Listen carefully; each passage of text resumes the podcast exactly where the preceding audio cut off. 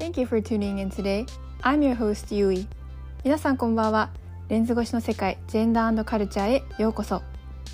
私は普段会社員をしながらインスタグラムでジェンダー平等やアンコンシャスバイアス、セルフラブ、自分軸などをテーマに発信をしています。このポッドキャストは文化とジェンダーという2つの視点から日本社会に潜在するさまざまな問題や固定観念を分析していくディープトーク空間ですすべての人の人権が尊重され公平にそして自由に生きることができる社会づくりには法律や制度の整備はもちろん私たち一人一人の意識の見直しと改革が大切ですこのポッドキャストでは私たちの中にある思い込みやバイアスと向き合い皆さんが昨日よりももっと自分らしく生きるためのポジティブなメッセージをお届けしていきます。Are you ready? Then let's get started!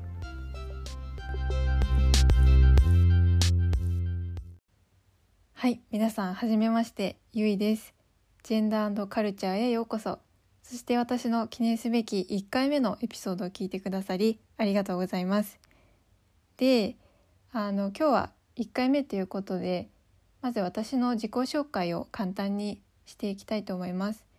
で、まあ、私については今後のエピソードでいろんなあの過去の経験だったりストーリーを交えながらあのしていく予定なので今回は、えっと、3つの要点に絞って私の自己紹介をしていきたいと思います。1つ目が私が普段何をしているのかっていうことと2つ目が、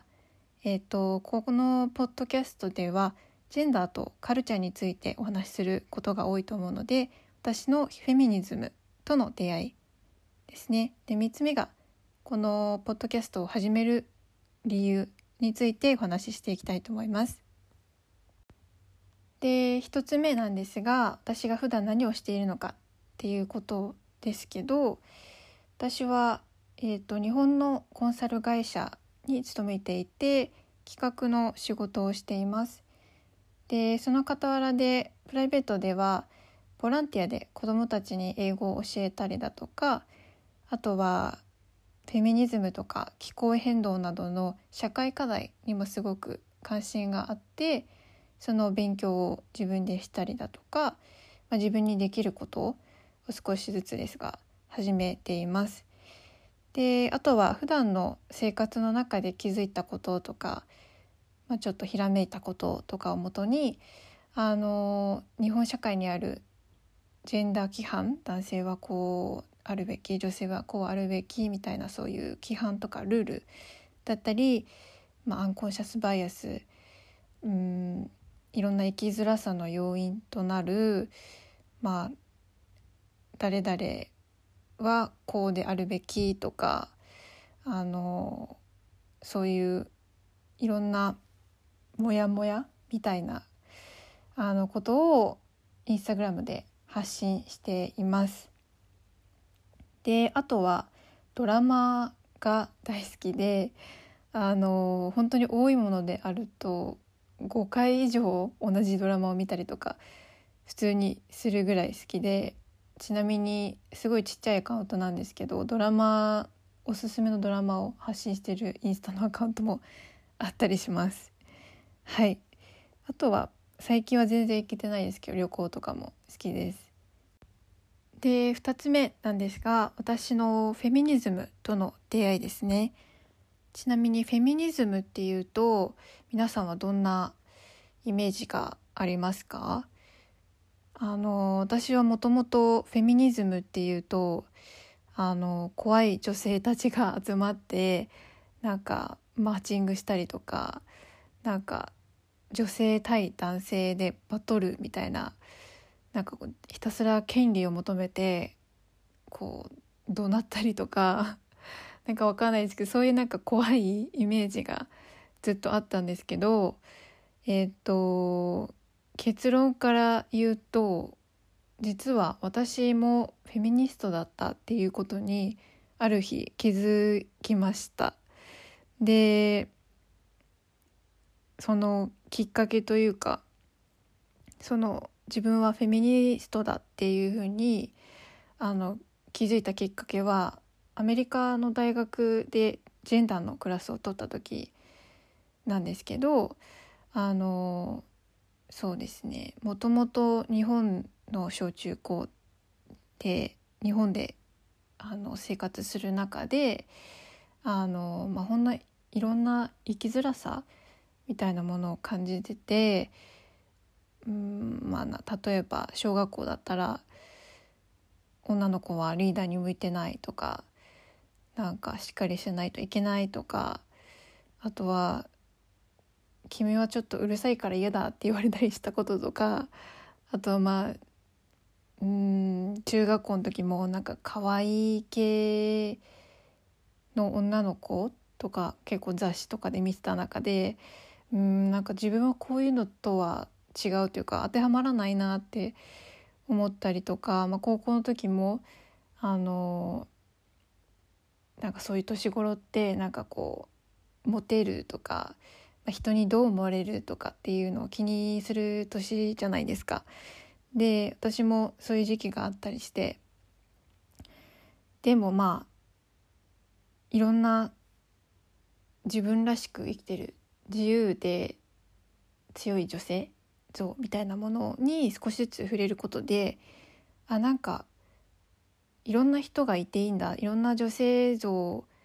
がなんかちょっとずつ増えてるなっていうふうにも感じるように次第になってきてまあでも全然そのフェミニズムとかそのジェンダー平等とかそういうこととつながってるとは全然思ってなくてで、まあ、日本の大学に今1年行ったんですけどその後アメリカの大学に編入した時に、まあ、そのジェンダーのクラスを受けてあなんか自分がずっと抱えてた悩みとかモヤモヤとか女性はこうあるべき年頃になったら結婚して子供を産むことがなんぼというかジェンダーロールあの、まあ、家庭を持ってで子供を育ててみたいななんかそういう固定されたうん女性像とかこうあるべきっていうルールみたいなものがこう目には見えない何かがあるっていうのはずっと感じてて。でまあそういったものが全部そのジェンダーのクラスを受けたことで全て一つの器になんか収まった気がしてこう自分の関心を持ってたこととかそのパッションみたいなものがあの実は名前があってフェミニフェミニズム 言えない。フェミニズムっていうものなんだ。つまりあのジェンダー平等のこと。女性も男性もそれ以外の性の人も全ての人たちがあのその属性とかまあ、見た目とか性別とかに限らずあの平等だっていうことを指すんですけどでまあその必ずしも活動とかデモとかいろんな運動をしている人じゃなくても、まあ、ジェンダー平等を願うジェンダー平等というその概念にあの賛同する人のことをフェミニストって言うんですけど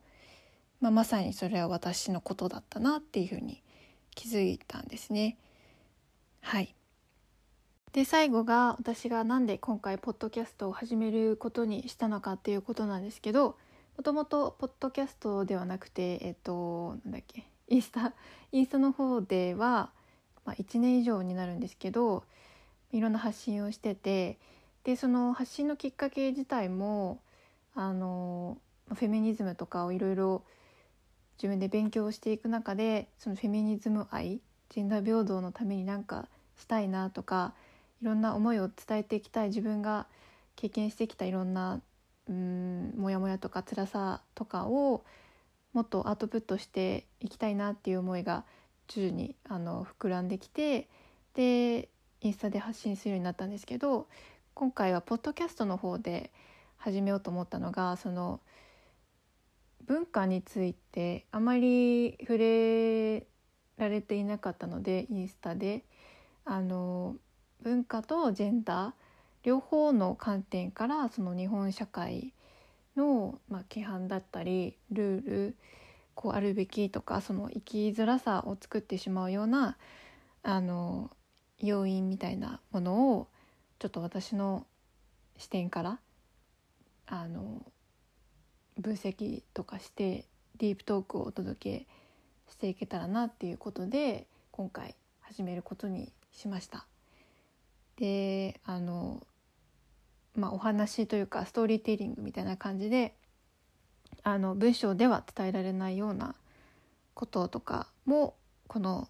ポッドキャストの方で発信を気軽にしていけたらなっていう感じですね。はい。なので皆さんぜひぜひ今後のエピソードも聞いてくだされば本当に嬉しいです。喜びます。はい。本日のクロージングのお時間がやってまいりました。で今回は最初ということで私の自己紹介を簡単にさせてもらったんですがえっ、ー、と次回はですね日本語とか日本人の言葉遣いに見る日本の社会規範だったり暗黙のルール生きづらさみたいなことについて私独自の観点からディープトークをお届けしようと思っております。なのでぜひ次回も見て見てじゃない。聞いてくだされば本当に嬉しいです。